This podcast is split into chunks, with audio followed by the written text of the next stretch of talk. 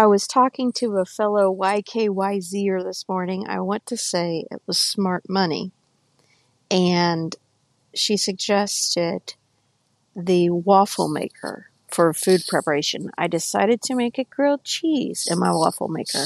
And it was absolutely magical. It was so good that a brand new loaf of round sliced sourdough bread that we got from Aldi just this morning has disappeared, along with a package of sliced smoked Gouda cheese, also courtesy of Aldi.